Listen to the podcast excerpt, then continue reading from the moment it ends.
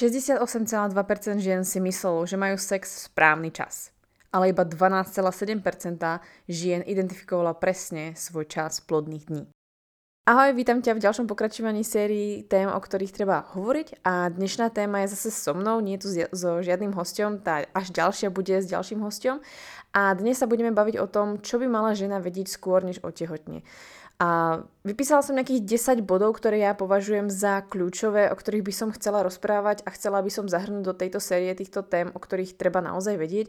Pretože samozrejme nájde sa každé odvetvie, každý odborník a špecialista, ktorý by vedel doplniť tých mojich 10 bodov a vedel by to natiahnuť možno na 100 bodov, čo by žena mohla vedieť.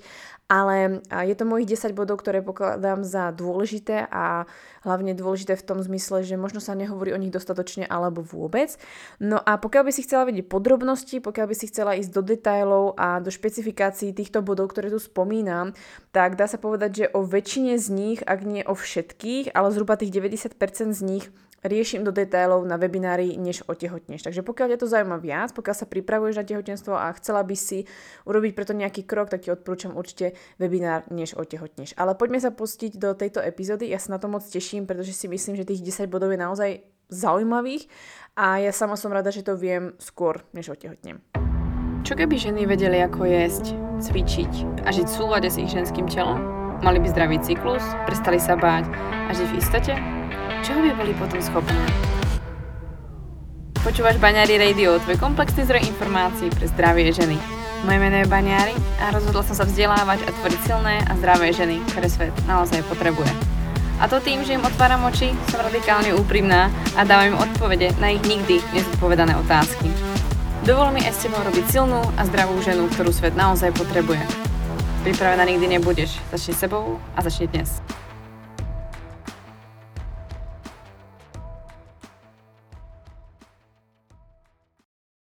Som nesmierne rada, že si tu a že si pustila túto epizódu, pretože pokiaľ ťa zaujíma téma otehotnenia alebo celkovo počatia, tak určite táto epizóda priniesie ďalšie informácie a verím, že ti bude prínosná.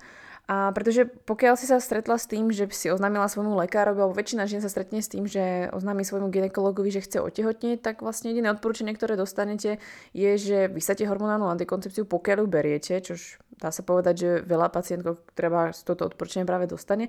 A začnite jednoducho brať vitamíny, ktoré podporia to otehotnenie, počkajte, kým sa menštruácia zase vráti a môžete sa snažiť vlastne o bábätko. S rovnakým zámerom, ako som tvorila webinár Než otehotneš, tak s podobným zámerom tvorím aj túto epizódu, pretože si myslím, že je veľmi dôležité sa rozprávať na rovinu o tom, čo sa deje pred tehotenstvom, ako sa pripraviť na to tehotenstvo, pretože už to nie je úplná samozrejmosť a už to nie je fakt alebo denné dianie žien, ktoré by povedali, no na mňa sa človek pozrie a už som proste tehotná, to sa začína čoraz viac menej opakovať. A jedna dôležitá vec, ktorá je dôležité spomenúť a myslím si, že sa prehliada, je, že ten svet, prvý svet, v ktorom sa vlastne to vaše dieťa bude nachádzať, do ktorého vlastne vyrastie, je ten svet, ktorý budete mať vo svojom tele. A je veľmi dôležité podať tú informáciu relevantne voči tomu, čo ho čaká, prípadne v tom svete, v ktorom žijeme naopak my.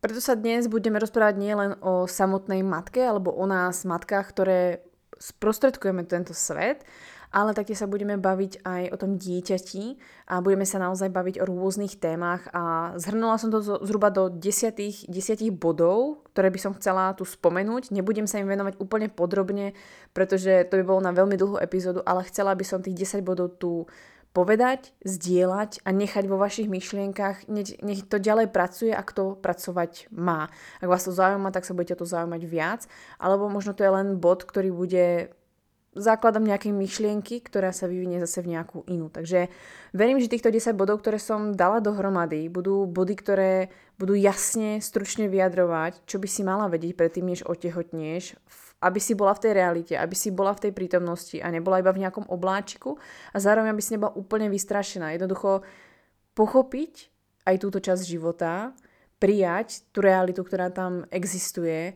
a jednoducho vďaka tomu sa nebať, pretože mám tie informácie, mám tie možnosti a mám na výber. Začala by som úplne zľahka jedným z prvých bodov a to je veľmi dôležité, že menštruácia a celkovo aj počatie nezačína vo vašom pánovom dne, nezačína v maternici ani vo vašich vaječníkoch, ale začína v mozgu. K tejto téme by som chcela vyjadriť hlavne to, že naozaj menštruácia i samotné to počatie naozaj začína v hlave a nie je to tým, že máš problém v hlave alebo jednoducho je to všetko iba v tvojej hlave, to o tom tu vôbec nerozprávam, ale chcela by som vyjadriť to, že tá menštruácia, aby vôbec prišla, tak tvoj mozog, hypotalamus a hypofýza musia dostávať dostatočné signály toho, že áno, všetko je v poriadku, je možné po nutričnej stránke, po bezpečnej stránke, po fyzickej stránke, aby táto žena, v ktorej je tento mozog, mohla skutočne počať. Nič mi v tom nebráni, není v tom žiaden stres, není v tom žiadna nejaký nesúlad, niečo, čo by mi jednoducho bránilo tomu, aby to dieťa nevzniklo alebo nemohlo vôbec prísť na tento svet. Aby sa tak stalo, tak musí vlastne prísť tá samotná ovulácia a potom prípadne buď počneme, alebo prichádza menštruácia. A to platí, či chceme alebo nechceme otehotneť. Všetko to začína vlastne v mozgu, kedy mozog musí vyhodnotiť, áno, dávam ti zelenú fajfku, môžeš do toho ísť, je to teraz pre teba ok, aby si otehotnila, zvládneš to. Takže začnite sa pýtať, pokiaľ tá menštruácia nechodí, pokiaľ tá ovulácia nechodí, prečo nechodí, čo vlastne detekuje váš mozog. Ste v obrovskom strese, máte nejaké gynekologické problémy, máte hormonálne nejaké problémy, máte trebárs narušené trávenie, problémy so štítnou žľazou, alebo naopak máte obrovský stres zo vzťahov, žijete v toxickom vzťahu, alebo možno to s tým partnerom neladí úplne, alebo sa vy necítite dostatočne bezpečne, že chcete, aby alebo sa obávate, do akého prostredia to dieťa príde. Trebárs partner veľa cestuje, nemá na vás čas, prípadne vy ste na všetko sama, máte rodinu ďaleko. Môže to byť čokoľvek, čo vás napadne, ale buďte reálne a pozrite sa na tú vašu realitu, čo by vás mohlo strašiť a čo by vám mohlo brániť v tom, že tá menštruácia či samotné to počatie jednoducho neprichádza. Druhý bod na to krásne naväzuje a to je, jak to, kedy v podstate môžem otehotneť. Jak to, že moja kamarátka otehotnila počas menštruácie, veď to nemala. A to sú najčastejšie chyby, ktoré sa vlastne dejú, je napríklad, že nepoznáme svoj cyklus, nesledujeme si svoj cyklus, pretože pokiaľ neplánujeme, že by sme chceli otehotneť, tak sa na to proste kašleme. Ale ja verím tomu, že ženy, ktoré počúvajú túto epizódu alebo ženy, ktoré mňa sledujú, tak už vedia, že sledovanie cyklu má ďalšie benefity. A je to aj práve kvôli tomu, že viete, alebo aspoň na seba netlačíte toľko, viete, že budete mať možno viac stresu, menej stresu, potrebujete viac starostlivosti o seba, viac spánku v určitých fázach cyklu a niektoré fáze cyklu naopak budete obrovsky stíhať veľké projekty alebo budete naozaj nabité energiou bez toho, aby ste pili napríklad nejaký kofeín, takže určite to má nejaké svoje výhody. No a v rámci toho sledovania cyklu potom viete, pokiaľ sa trebaž doučíte symptotermálnu metódu alebo využívate iné metódy, ako si zistiť svoje plodné a neplodné dni, tak viete, že ženy, ktoré máte trebaž veľmi krátke menštruačné cykly, to znamená trebaž ženy, ktoré majú menej než 25 dní cyklus alebo 26-27 dní trebaž, tak sa vám môže stať, že vlastne to vaše plodné okno sa môže posunúť až do dní vlastne menštruácie. Takže nemôžete počítať s tým, že trebaž máte ovuláciu na 14. deň, tým pádom vlastne máte ako keby až do 9. dňa, od prvého dňa menštruácie vlastne pokoj, pretože niektoré vlastne to môžete mať posunuté a môžete ovuláciu dostávať skôr. Môže sa to diať treba ženám, ktoré majú veľmi krátke cykly, obzvlášť sa to môže diať ženám treba po 35-ke, 40-ke, kedy tie cykly sa začnú skracovať, ako jedna fáza vlastne perimenopauzy. Takže len aby ste vedeli, akú dlhú fázu, respektíve ako dlho máte menštruáciu alebo menštruačný cyklus celý, to znamená koľko dní je to, 25 dní, 30 dní, 35 dní a v podstate viete, akú dĺžku máte luteálnej fázy, viete zhruba, kedy dostávate ovuláciu. I keby ste neboli presné v tom, kedy dostávate tú ovuláciu, tak si urobíte väčšie to okno nielen 5 plodných dní, kedy to vlastne tak má byť presne podľa ovulácie, ale ak neviete sa do toho trafiť alebo nie ste si isté, tak si robíte ako keby väčšie to okno, kedy si budete dávať ako keby na to pozor, alebo naopak začnete vlastne sa pripravovať na to svoje plodné okno, kedy vlastne tie spermie sú schopné vďaka cervikálnemu hlienu, ktorý je veľmi prívetivý, mu dokážu vlastne tie spermie prežiť vlastne v tom našom tele a nie sú vlastne zničené tie spermie a tým pádom vlastne i keď by ste nemali sex na deň alebo deň pred vašou ovuláciou, stále by ste mohli otehotnieť, pretože tie spermie dokážu prežiť a budú sa chcieť dostať k tomu vajíčku, keď ste vlastne odovulovali. Takže je veľmi dôležité si sledovať svoj cyklus, otehotnieť môžeš počas svojich plodných dní, ale musíš vedieť, aké sú tie plodné dni pre teba špecificky, nie je to všeobecný nejaký vzorec alebo nejaký deň, ktorý sa určuje všade v učebniciach, že by to mal byť 13., 14. alebo 12. deň. A u každej z nás to môže byť inak. Niektoré proste sa nemusíte trafiť do tých plodných dní. A tak, ako som hovorila na začiatku, veľmi veľké percento žien si trúfalo povedať, kedy máte svoje plodné dni, ale iba skoro 13% žien sa trafilo. To bola jedna štúdia, veľmi zaujímavá, a kedy vlastne sa zistilo, že tie ženy, alebo ženy všeobecne sa netrafili do tých svojich plodných dní. Takže potom vás to môže trápiť, že nie ste schopné trebárs otehotniť, alebo náhodou ste otehotneli a nemali ste, pretože jednoducho tá buď metóda sledovania není vhodná, alebo ste nevenovali dostatok tej energie, takže určite odporúčam začať zlepšovať v sledovaní si svojho cyklu, pozorovaní sa, prípadne zvoliť nejakú metódu, ktorej sa budem viac špecifikovať a naučím sa ju, aby som mohla zvýšiť alebo znížiť šancu vlastne otehotnenia. Bod číslo 3 na to zase naväzuje, a to je, čo bráni ovulácii, tým pádom počatiu. Samozrejme, čo v prvom rade bráni ovulácii alebo počatiu, je samozrejme hormonálna antikoncepcia, ktorá je vlastne na to vytvorená. Takže ak berete hormonálnu antikoncepciu, tak tá šanca otehotnenia je veľmi, veľmi nízka, ale samozrejme stať sa môže. Takže za prvé hormonálna antikoncepcia alebo nejaké vlastne syntetické hormóny, ktoré fungujú na báze toho, že vám majú vlastne zastaviť ovuláciu. A ďalší bod, ktorý sa vlastne spája, i keď hormonálnu antikoncepciu neberiete, je, že máte nejaký stav tela z rôznych dôvodov alebo z gynekologických problémov alebo akékoľvek vlastne dôvody, ktoré vlastne bránia ovuláciu. Čiže sa dostávate do anovulačných cyklov, to znamená, že vlastne sa vaše telo neprechádza z folikulárnej fázy do luteálnej, ale je iba v folikulárnej fáze, kedy vlastne telo nebolo schopné ovulovať, tým pádom tá menštruácia alebo to krvácanie príde, ale je vlastne ako keby nepravé, pretože tam neprebehla tá ovulácia. Takže vlastne nezažili ste tú luteálnu fázu, ktorá by umožnila prípadne vyššiu šancu, že by ste otehotneli, pretože i keby tá ovulácia prešla a progesterónu bol nedostatok, tak šanca, že by ste otehotneli, je samozrejme stále vysoká, pretože tam to vajíčko je. Potom je tá druhá časť, kedy je veľmi dôležité, aby bol dostatok progesterónu, aby sa vám to vajíčko vedel uhniezdiť a ten progesterón tam začal pracovať, aby tá výstielka držala a naopak sa neodlúpila. A naopak sa podporilo, aby sa začali zvyšovať hormóny teplota, aby vy ste vlastne otehotneli. Takže dôvod, prečo vlastne ženy nemôžu otehotneť, je buď bráni hormonálnej antikoncepcii, alebo z nejakého dôvodu vlastne anovulačné cykly, to znamená, že sa bráni tomu, aby sa vajíčko dostalo von, čoho príčiny môžu byť viaceré. Môže to byť syndrom polycystických ovárií, môže to byť extrémny stres, chronický stres alebo aj akútny stres samozrejme. Môže to byť obmedzený príjem trebárs sacharidov, ktoré sú veľmi dôležité k tomu, aby sa ovulácia vôbec diala. Veľmi nízky energetický príjem, ktorý samozrejme zase bude viesť k tomu, že buď sa nedostanete k ovulácii, alebo telo sa prepne do hypotalamickej amenory, kedy vlastne vyhodnocuje, že není vhodné teraz mať menštruácie, otehotniť, pretože nemáme dostatok energie.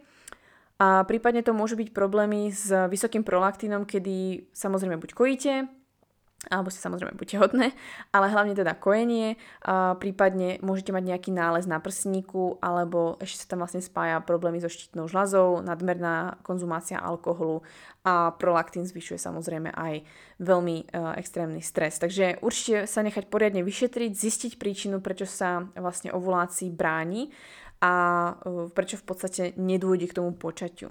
Keby aj k počatiu vlastne došlo, tak vlastne ďalším problémom môže byť, že máme veľmi nízky progesterón, kedy vlastne ten plod môžeme strácať, môžeme vlastne potratiť, alebo jednoducho nedokážeme udržať ten plod a to si môžete všimnúť tým, že máte veľmi nízku teplotu v rámci luteálnej fáze, alebo sa vám moc nezvyšuje, alebo vám veľmi padá táto teplota. Objavuje sa plodný hlien v luteálnej fáze, čo by sa nemalo objavovať. Väčšinou sa to stáva u žien s veľmi dlhými cyklami, a prípadne špiníte, alebo máte veľmi krátku luteálnu fázu. Progesterón je veľmi dôležitý preto, aby ste vlastne mohli otehotnieť a mohli udržať ten plod, pretože vám drží tú výstielku, ktorá sa nerozpadá. Pokiaľ vlastne neprichádza k počatiu, tak sa táto výstielka začne rozpadať, padajú hormóny a vy dostávate menštruáciu.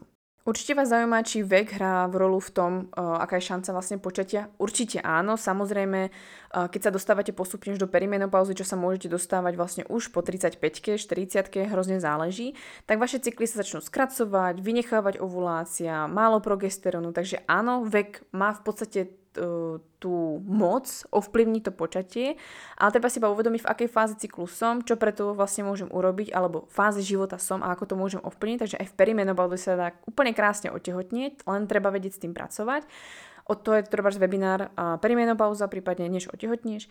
A samozrejme 35. rok sa považuje za pokročilý vek ženy alebo vek matky, ale rozhodne nie zábranou. Len treba pochopiť, ako funguje toto obdobie života, ako vlastne tie cykly vyzerajú a zvýšiť si tú šancu. Samozrejme, ak nemusíš, nečakaj a nespoliehaj sa, ako vlastne bude fungovať tvoje telo po 35-ke. To samozrejme nikto nemôžeme garantovať.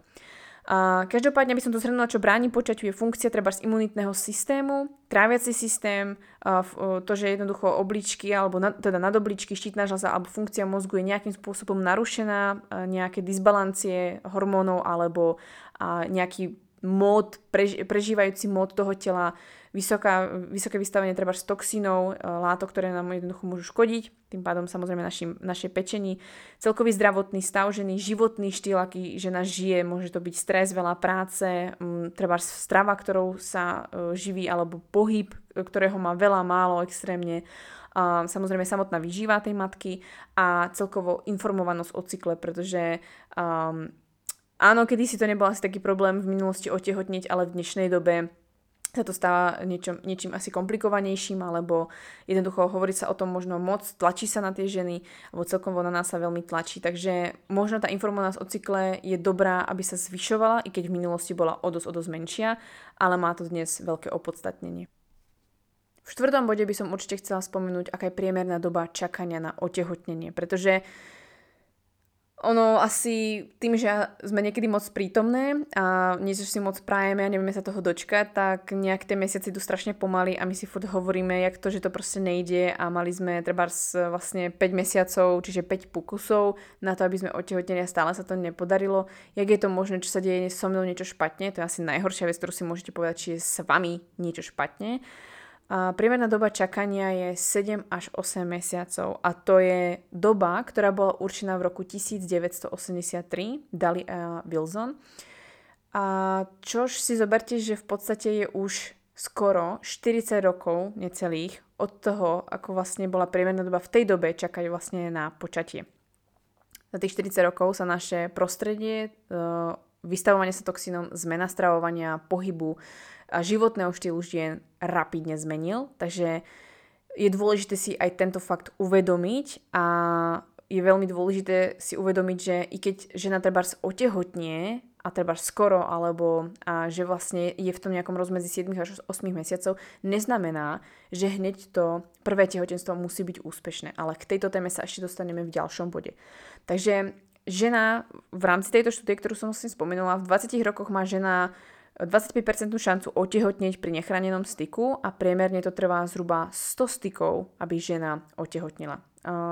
Nerobte si zbytočný stres, aby ste si počítali tieto styky, nerobte si stres tým, aby ste, a už rozhodne nerobte za mňa veľkú chybu, ktorú môžeme krásny príklad vidieť s priateľov, ak ste videli, kedy vlastne Monika sa strašne snažila, aby sa trafili do tej ovulácie, aby mali v tieto dni sex, ako veľmi vyčerpávajúce to bolo a musel to byť obrovský tlak na obe dve strany, aby vlastne počali v ten správny deň.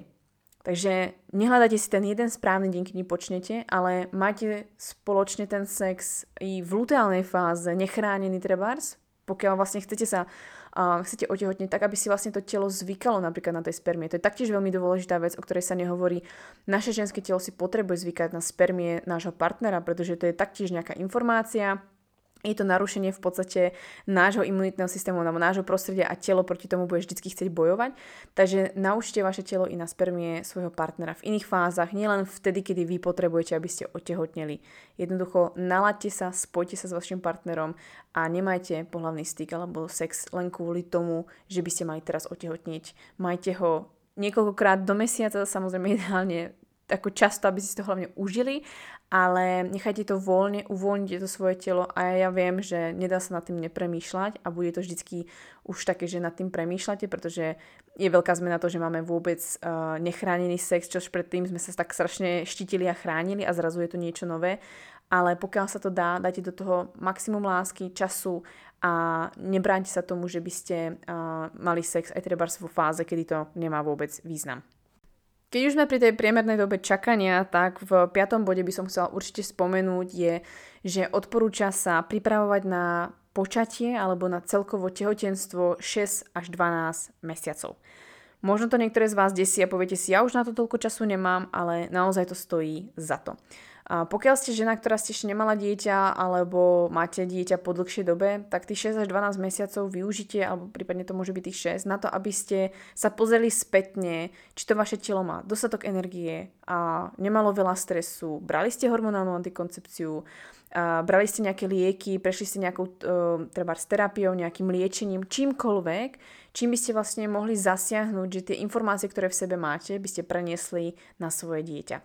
A tých 6 až 12 mesiacov sa uvádza kvôli tomu, že žena, pokiaľ ešte aj vysadí hormonálnu antikoncepciu, tak aby sa to telo naozaj dalo do rovnováhy, naspäť naštartovalo si menštruáciu, zbavilo sa všetkých tých vlastne syntetických látok zo svojho tela a naozaj by nám malo záležať na tom, že aj vlastne tie lieky, ktoré do seba bereme, ja neviem, nejaké maste, kortikoidy alebo rôzne trebárs lieky, ktoré nie vždy sú nutné a boli trebárs iba v akutnom stave, tak či naozaj nejde ešte počkať alebo dať tomu čas, aby to telo sa dalo dohromady a pripravilo to najlepšie prostredie pre to dieťa, ktoré sa môže pripraviť i zo strany matky, i zo strany partnera, pretože kvalita toho vajíčka, kvalita tej spermie záleží na tom, ako sa stravujete 3 mesiace dozadu.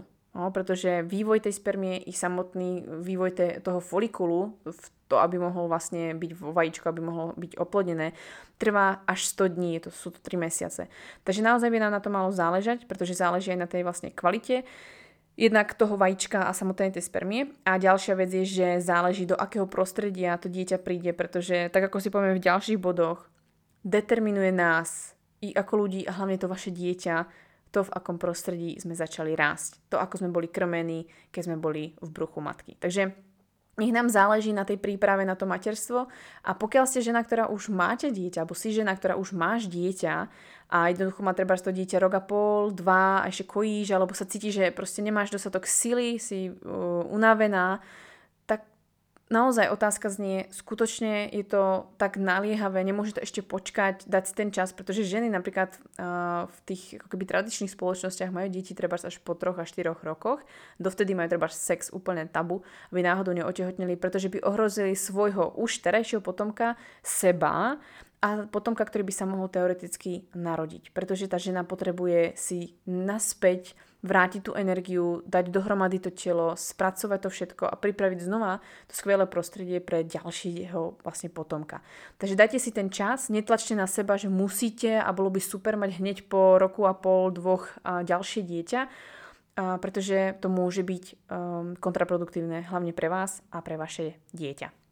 Tak ako som tu už niekoľkokrát načrtla, tak v 6. bode by som tu chcela zanechať, že skutočne nás ľudí determinuje alebo tvorí alebo vystihuje nás veľa toho, aký budeme v dospelosti a akú životnosť máme, aký zdraví budeme podľa toho, akú informáciu si nosíme z prenatálneho vývoja. To znamená vývoja, ktoré sa deje v bruchu vašej matky. Tú informáciu samozrejme dostávate od vašej matky, ako sa stravuje, čo konzumuje, ako sa hýbe, ako žije, aký má životný štýl. Tie všetky informácie idú k vám, ako sa cíti, či má stres, nemá stres. To všetko ovplyvňuje to dieťa. Ale taktiež si nosíme informáciu od našich matiek, v akom prostredí žili oni, alebo do akého prostredia sa narodili, ako prebiehal ich prenatálny vývoj. Takže niekoľko generácií dozadu, dokonca aj od babičiek, si nesieme informáciu toho, do akého prostredia sa pravdepodobne narodíme. To znamená, a prečo sa to vlastne deje, je, že v minulosti sme žili väčšinou na tom jednom mieste, na podobnom vlastne teritóriu a tá evolúcia nás chce chrániť pred tým, aby sme nehľadovali, aby sme dokázali čo najlepšie prežiť a adaptovali sa. To znamená, ak máme históriu toho, že sa jedlo v minulosti menej alebo na určité nutrienty alebo čokoľvek bolo ako keby v menšom množstve v nedostatku, to naše telo sa bude chcieť prispôsobiť podľa toho a samozrejme podnetí to ešte viac ten prenatálny vývoj, to znamená vývoj aktuálne v tom tele matky, takže v tom prostredí, v ktorom sa to dieťa nachádza, to ešte viac podmieni, pokiaľ to bude pravda, že sa dosť pravdepodobne to dieťa narodí do nedostatku. Takže treba sa môžu vyvinúť menšie orgány, menšie teličko, čož môže sa zdať nám, že to je veľká nevýhoda, ale naopak je to obrovská adaptácia, pretože to telo, pokiaľ by malo veľké orgány alebo väčšie to telo, tak by strádalo. Takto sa vlastne prispôsobí. Horšia kombinácia je, keď sa narodí vlastne malé dieťa a dostáva výživu a starostlivosť ktorú poznáme všetci, ktorá je až nadbytková a vlastne to telíčko to vlastne nestíha, tie orgány sú príliš malé na to, aby to stíhalo a to je samozrejme na ďalšiu tému, na inú epizódu a na možno samostatnú knihu, kedy vlastne tá starostlivosť nebýva vždy adekvátna a to dieťa má potom tendencie k ochoreniam a rôznym problémom, pretože to telo má menšie orgány a je trošku ako keby nastavené na to menej, na ten nedostatok. Takže je veľmi dôležité tu spomenúť, že to, ako sa stará matka o seba počas celého tehotenstva, a to si myslím v rámci toho, ako spí, toho, ako zvláda ten stres, koľko toho prežíva. A to neznamená, že si máte vyčítať, ak ste niečo urobili inak, ale tu ide o to, že tie všetky informácie proste to dieťa prenáša a treba o tom jednoducho vedieť a taktiež sa prenáša informácia z tej minulosti. Takže pokiaľ viete, že pochádzate z nejakého prostredia, je tam niečo, čo by ste mohli ako keby doladiť, vylepšiť a viete, že treba ste si prešli braním hormonálnej antikoncepcie alebo máte nejaké gynekologické problémy, tak či nemôžete ešte dotedy, než otehotnete, ukázať tomu telu, že je dostatočne stabilné, aby táto stabilita sa prenášala na vášho potomka. Ale vravím, táto téma prenatálneho vývoja a celkovo ako nás prenatálny vývoj ovplyvňuje je samostatná téma a antropológovia obzvlášť o tom rozprávajú veľa, pretože naozaj to prostredie, v ktorom sa začíname rodiť, nás vedie potom do toho ďalšieho života. Takže áno, malo by nám na tom záležať, ale robíme vždycky to najlepšie, čo môžete. Takže ak sa cítite vinne, necítite sa vinne, určite robíte to najlepšie, čo môžete. Ja na to zase naviažem a to 7. bodom, v ktorom by som chcela spomenúť, že nepripravujeme sa ani na to samotné tehotenstvo a ten pôrod, pretože to tehotenstvo a ten pôrod sú ako keby nie, že úplne samozrejme veci, že vždycky zvládneme, ale častokrát nie sú úplne v našich rukách a mnohokrát záleží na tom, či vôbec otehotnieme, či to dieťa sa udrží, hlavne treba na genetike, na biológii nášho vlastne tela, či vôbec to tam všetko sadne tak, ako má. A ten samotný pôrod v dnešnej dobe buď to zvládneme tým, že pôjde to vlastne prirodzenou cestou a bude nás to telo viesť, máme ľudí vôkol nás, ktorí nás tomu môžu viesť, alebo prípadne tu cisársky rez, ktorý vlastne môže urobiť tú prácu toho kritického stavu. Takže tým nechcem zľahčovať, že by to tehotenstvo bolo úplne ľahké, alebo ten pôrod bol úplne ľahký, to vôbec, ale myslím si, že veľa matiek, a obzvlášť keď som sa vlastne s nimi bavila a stretávala, tak mi povedia, vieš, všetci nás pripravujú na to tehotenstvo, na ten pôrod, ale ako najťažšie to je po tom pôrode a je to najťažšie potom vlastne celé to materstvo, pretože na to sa nedá pripraviť, to ťa neustále učí a neustále máš denne výzvy, ale už na to častokrát nemáš energiu, pretože všetku tú pozornosť si dala vlastne to tehotenstvo na ten pôrod. No ale potom po tom pôrode častokrát nikoho nezaujíma, že je tu iba to dieťa a ty si úplne vyflusnutá a nemáš energiu. Takže ja by som chcela v tomto 7. bode tu zanechať, že nepripravujeme sa iba na tehotenstvo a pôrod, ale pripravujeme sa hlavne na to materstvo. Takže možno predtým, než otehotnieš alebo počas toho, než vlastne už si tehotná, tak i myslieť na to, ako môžem si zlepšiť to svoje materstvo, ako si urobiť tie podmienky, aby to materstvo som zvládla čoraz lepšie, pretože nie je ľahké a obzvlášť v dnešnej dobe, pokiaľ žijeme v neolokálnych ako keby rodinách, to znamená, že vlastne mladý pár sa zoberie úplne niekde mimo svoju rodinu a vlastne vychová to dieťa samé a obzvlášť vlastne tá matka vychová sama to dieťa, prípadne s nejakou pani, ktorá jej pomáha. Tak je to veľmi náročné, kedy si dieťa vlastne bolo vyrastené ulicou, strikom, babičkou, druhou babičkou, proste tetou, tam suseda a jednoducho to dieťa lietalo stále niekam a každý ho nejak niečím učil a vlastne i v rámci tých trebárs nejakých tých dedín a tak vlastne to dieťa vyrastalo v kolektíve. Dnes vlastne je to neolokálne, je to náročné pre tú samotnú matku a samozrejme to dieťa dostáva úplne iné impulzy. Takže chcela by som v 7. bode tu zanechať, že samozrejme tehotenstvo a pôrod je dôležitá časť a určite sa na to pripravovať, ale myslím si, že sa veľmi málo pripravuje i treba s hlavou nejak tou energiou alebo ako to môžem zlepšiť práve na to materstvo. A mnoho žien ma na to upozorňovalo, že ono je to najhoršie vlastne to materstvo alebo to najťažšie to materstvo, takže na to sa treba pripraviť, takže preto tento bod tu chcem zanechať. Blížime sa postupne ku koncu a ja by som tu určite chcela v samostatnom bode, v bode číslo 8 spomenúť, že akékoľvek tabakové výrobky, asi najčastejšie samozrejme cigarety, ale akékoľvek tabakové výrobky jednoducho nepatria alebo nebudú úplne najlepší kamaráti k tomu, aby ste mohli vôbec počať. Ak počnete, tak to bude narúšať to, že ten pôrod môžete udržať. To znamená, že Príjem tabakových výrobkov môže rapidne zvýšiť šancu potratov alebo šancu toho, že vlastne to dieťa nie je schopné sa vyvíjať ďalej a podobne. Takže určite žiadne tabakové výrobky. V predposlednom bode by som tu určite chcela zanechať jednu veľkú tému, ktorú treba otvoriť a treba sa o tom baviť, a som rada, že čoraz viac žien začína sa aj k tejto téme viac otvárať alebo ju príjmať. A to je téma, ktorá v rámci biológie nie že je normálna, ale hovorí sa o nej tak ako o živote, tak sa hovorí o smrti.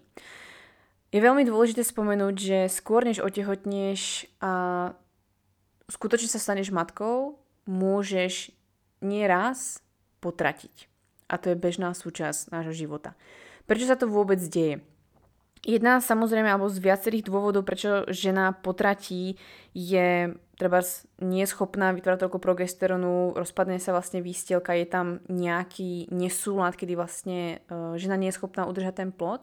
Ďalšia vec, ďalšie body, ktoré sú veľmi dôležité spomenúť, je, že existuje vlastne nejaká nekompatibilita medzi telom matky alebo matkou, informáciami od matky a od toho samotného plodu. Takže vlastne častokrát, a mnohé ženy treba nevedeli, že potratili aj v minulosti, vlastne potratili oveľa skôr, než by to bolo boľavé alebo nejak ťažké, pretože tá nekompatibilita vlastne medzi plodom a matkou bola tak razantná zo začiatku geneticky. Mohlo to byť geneticky dané, mohla tam byť nejaká mutácia, mohla tam byť nejaký nesúlad v rámci krvnej skupiny, rôzne vlastne vady, ktoré tam môžu byť. A ten systém toho i plodu, i nášho tela, imunitný hlavne, je nastavený tak, aby vlastne sa neohrozil život matky a aby sa narodil čo najzdravší potomok do tohto sveta.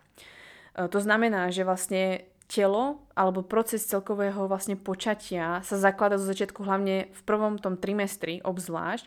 Preto sa hovorí, že je vlastne kritické, a sú lekári alebo gynekologičky, ktoré vám povedia, do 3 mesiacov skutočne berte to tak ako s ľahkosťou, ste treba prvorodička alebo ste vlastne prvýkrát matkou a buďte pripravená na všetko. A to je tá realita, ktorá by mala byť povedaná a mali by o tom vedieť ženy, pretože vlastne kým to telo treba nemusí zo začiatku príjmuť ten plod, ktorý vlastne sa tam vytvára, alebo ten plod jednoducho nepríjme to prostredie, v ktorom sa nachádza. Takže je veľmi dôležité si uvedomiť, že to, čo sa deje za potratom, treba do prvých 3 mesiacov alebo do prvých týždňov, je nie odpovedou toho, že s tebou je niečo zlé alebo že by si potrebovala opraviť. To už vôbec nie. Žiadna žena nepotrebuje opraviť tým, že potratila. Absolútne. Nie je žiadna chyba v nej. Takže žena, pokiaľ potratí treba v tých prvých týždňoch, tak je to obrazom, alebo môže to byť výsledkom toho, že jednoducho tá nekompatibilita tam vznikla a jednoducho ten plod sa nedokáže udržať, alebo nie je to vhodné, aby to telo vlastne sa vyvíjalo ďalej, ten plod sa vyvíjal ďalej. Takže vlastne dochádza k samovoľnému, alebo vôbec dochádza k prirodzenému potratu, ktorý je a patrí do bežnej súčasti života. Nie je to ľahké, ale nie je to ľahké hlavne kvôli tomu, že sa o tom prestalo rozprávať. Všetci len sú tehotní, nikto nepotráca. A kto potratí, tak je niečo v tom špatne. Pritom potraty boli bežnou súčasťou a sú stále bežnou súčasťou prírody, pretože nie vždy jednoducho tá kompatibilita je taká, aká má byť, a nie vždy je to vhodné, pretože naše telo sa chráni a je chránené aj vlastne to teličko toho budúceho potomka, aby sa netrápilo na tomto svete a malo čo minimálne nejaké deformity. To je asi hlavný bod, ktorý som tu dnes chcela zanechať a otvoriť ho. A jednoducho príjmuť to, byť tomu otvorená, pokiaľ vám to nepovedal váš lekár, váš gynekolog, gynekologička, naozaj môže sa to stať a je to bežná súčasť života. Nie je absolútne nič zlé s vami. Pokiaľ sa to deje opakovane, tak sa treba začať pýtať,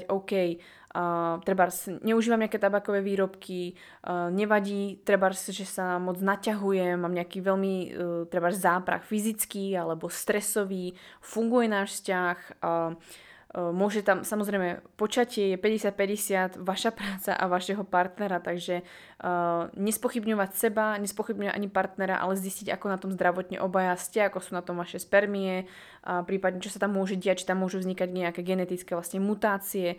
Buďte tomu jednoducho otvorení. Ja viem, že to určite je bolestivé a není to príjemné, pretože sa chcete tešiť z toho, že vlastne počnete a zrazu to vlastne stratíte.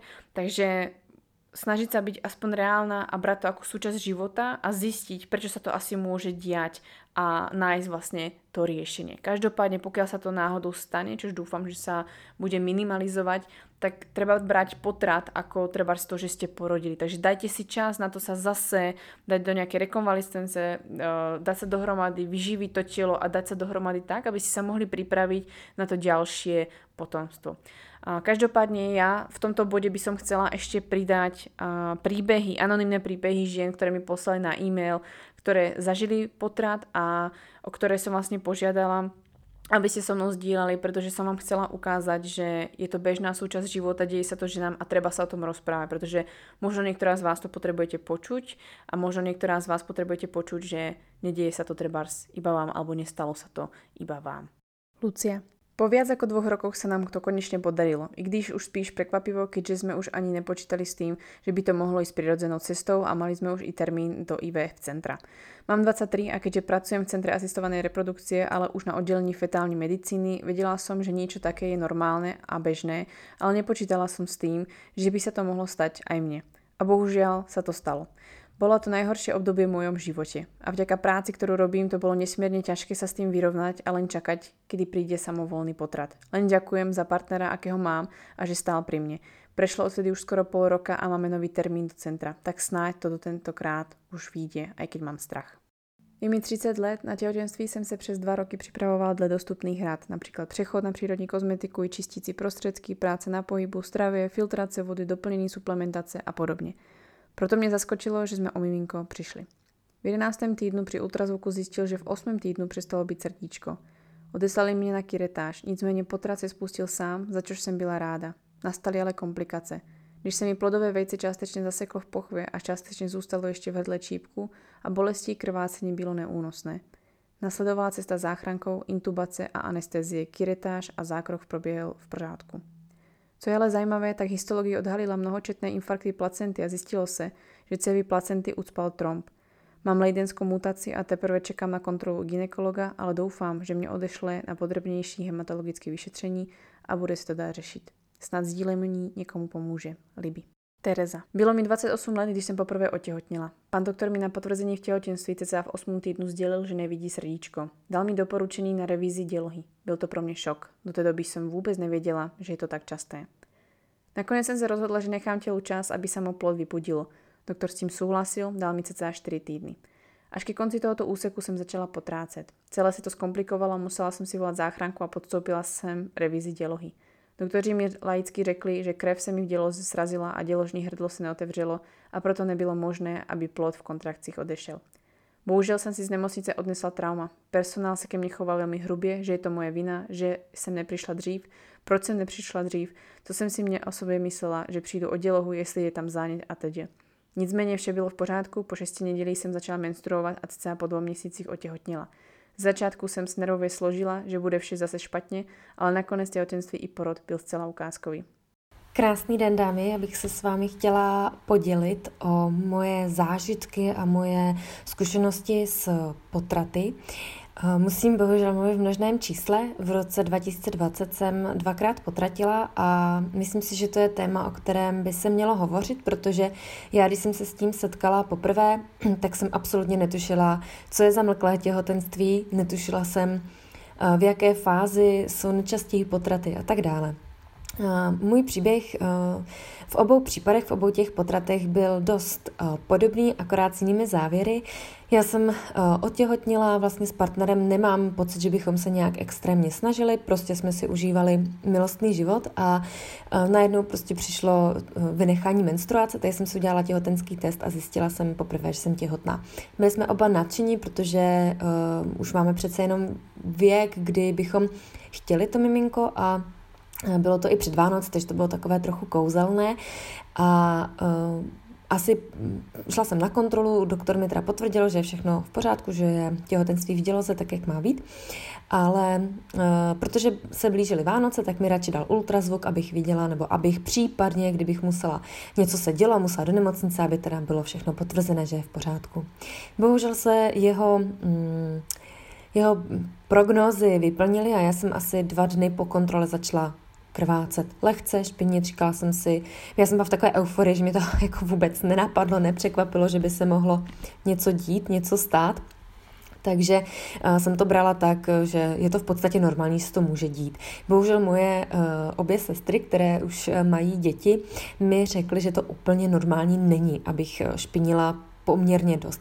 Takže pak přišlo kolečko doktoři, měření HCG, těhotenského hormonu, jaká je výše, jak se to zvyšuje či snižuje. Bohužel na konci ledna nebo v půlce ledna přišel verdikt, že teda těhotenství doopravdy není prosperující a já musím na vyčištění. Milé dámy, pokud vám doktor něco řekne, určitě si o tom zjistíte i nějaké informace. Baňáry nás velmi vzdělává, máme i jiné profily na to na Instagramu nebo na internetu. A fakt si něco zjistěte, protože já jsem poslechla doktora, šla jsem na vyčištění a musím říct, že to pro mě nebyl úplně příjemný zážitek. Asi nešlo o to, že se to odehrávalo v nemocnici a vlastně mám vyčistit dělohu, což by asi až tak strašný nebylo, ale spíš ten přístup. Spíš asi to, že se nemůžete rozloučit s tím plodem a s tím celkově těhotenstvím. Je to takové šup-šup, harc-frc a vy nemáte úplně možnost.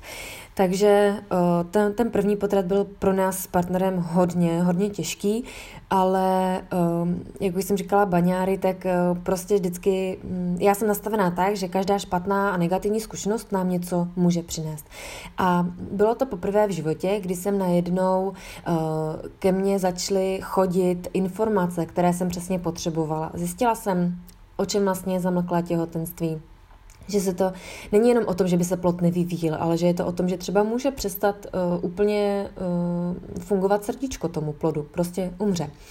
A pak jsem začala najednou zjišťovat informace, začaly ke mně chodit informace typu ohledně těla, ohledně nastavení mysli a tak dále. Já tím, že pracuji v přímém prodeji, tak už samozřejmě spoustu těch technik znám, to si myslím, že v tomhletom oboru je nutné znát, ale v tu chvíli vám najednou přichází ty informace, které potřebujete. Takže jsem objevila profil baňáry, respektive mi ho doporučila kamarádka. A já jsem najednou začala chápat, že to moje tělo je unikát. Najednou jsem začala obrovsky věřit v to tělo a začala jsem mu víc rozumět. V tu chvíli ke mně i začaly přicházet meditace na sebelásku a já jsem si začala řešit vlastně veškerou tu lásku k sobě samé a moc mě to naplňovalo, líbilo se mi to.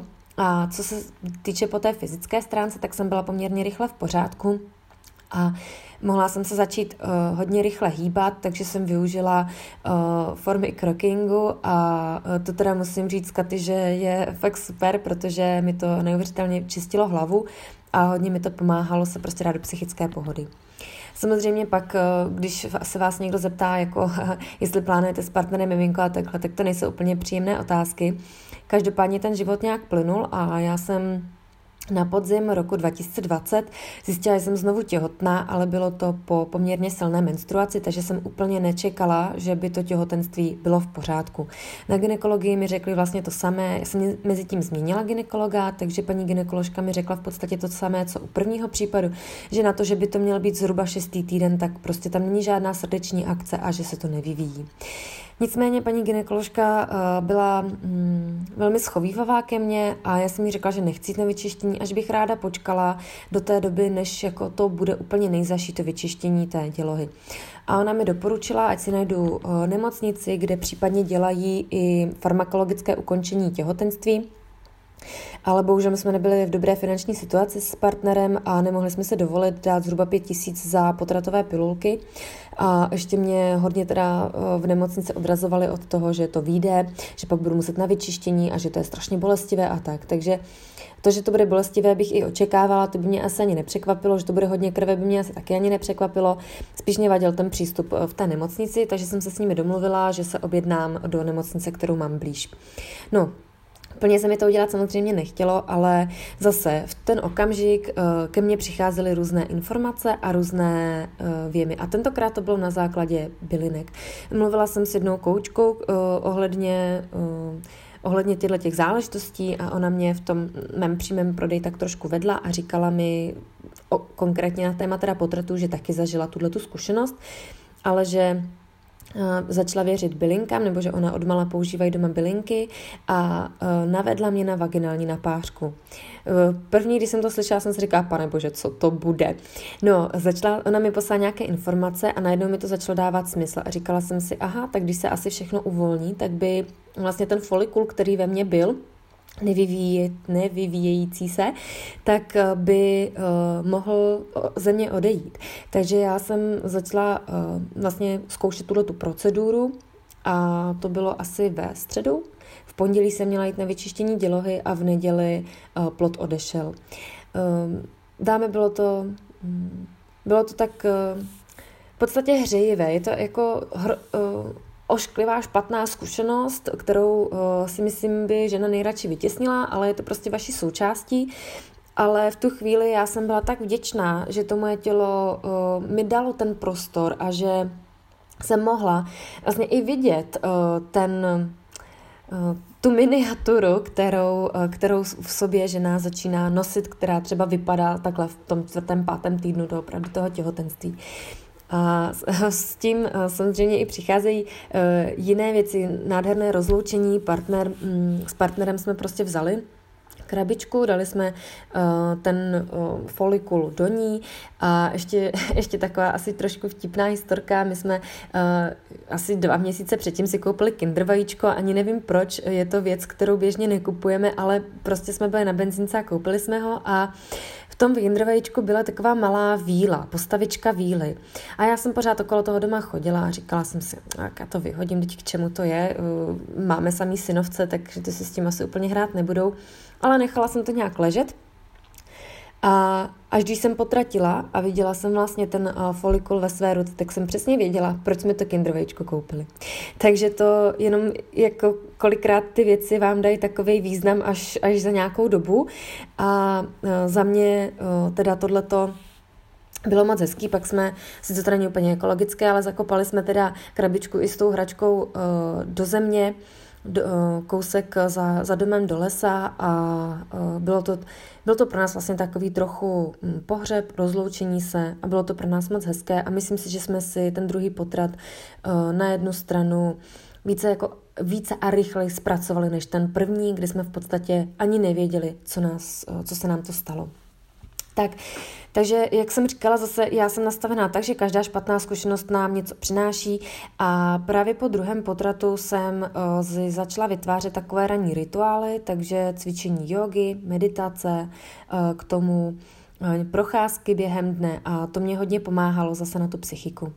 No a myslím si, že není všem dnům konec, já věřím svému tělu a věřím i tomu našemu vztahu s partnerem, že je všechno v pořádku a že je všechno tak, jak má být a že to miminko k nám přijde na svět prostě kdy má přijít a tyhle ty dvě dušičky, které se nás lehce dotkly, tak nám ten život trošku změnily a my jsme prodali dům, ve kterém jsme se úplně necítili dobře, ve kterém se odehrály oba potraty a přestěhovali jsme se jinam a jsme spokojenější, partner změnil práci, takže si myslím, že kolikrát taková ta velká rána v životě vám přinese obrovské možnosti, takže vůbec nezoufejte a já budu moc ráda, Katy, když můj příběh zveřejníš a doufám, že tím inspiruju nějaké ženy, že i z té velmi bolestivé zkušenosti pro ženu se dá vlastně na ní najít něco pozitivního. Takže mějte se krásně a těším se na celý podcast. Ja každej tejto žene, ktorej som buď mohla prečítať príbeh, alebo zdieľala s nami audio ako Ivana, chcem poďakovať od srdca, že sa s nami ste sa podelili, že ste zdieľali svoju skúsenosť a nenechali ste si to iba pre seba, pretože áno, tak ako ste spomínali, je to bežnejšie, než sa to zdá a mnohé to nevieme a ďakujem, že ste to možno niektorej žene povedali, pri tomto netušila a nebude mať toľko stresu, alebo možno bude vedieť, čo prípadne robiť z vašich skúseností. Takže moc za to ďakujem a prajem vám veľa zdravia a hlavne, aby ste mohli ukázať, akou skvelou matkou dokážete byť. Držím vám moc palce a verím, že všetko bolo k niečomu dobré. No a dostávame sa na záver a je tu 10. bod, ktorý som si schválne nechávala nakoniec, ktorý nemusí byť asi úplne ľahký a ja som absolútne nevedela, akou cestou sa k nemu dostať, ako sa k tomu vyjadriť, pretože Nie je to úplne ľahké zdieľať, ale zdieľam na základe toho, že ja sa naozaj denne stretávam s klientkami, so ženami, ktoré chcú otehotnieť, bránim veľa vecí v otehotnení alebo majú rôzne problémy a vlastne koniec koncov to vychádza v to, že nemôžu počať alebo chcú mať miminko, ale proste to nejde.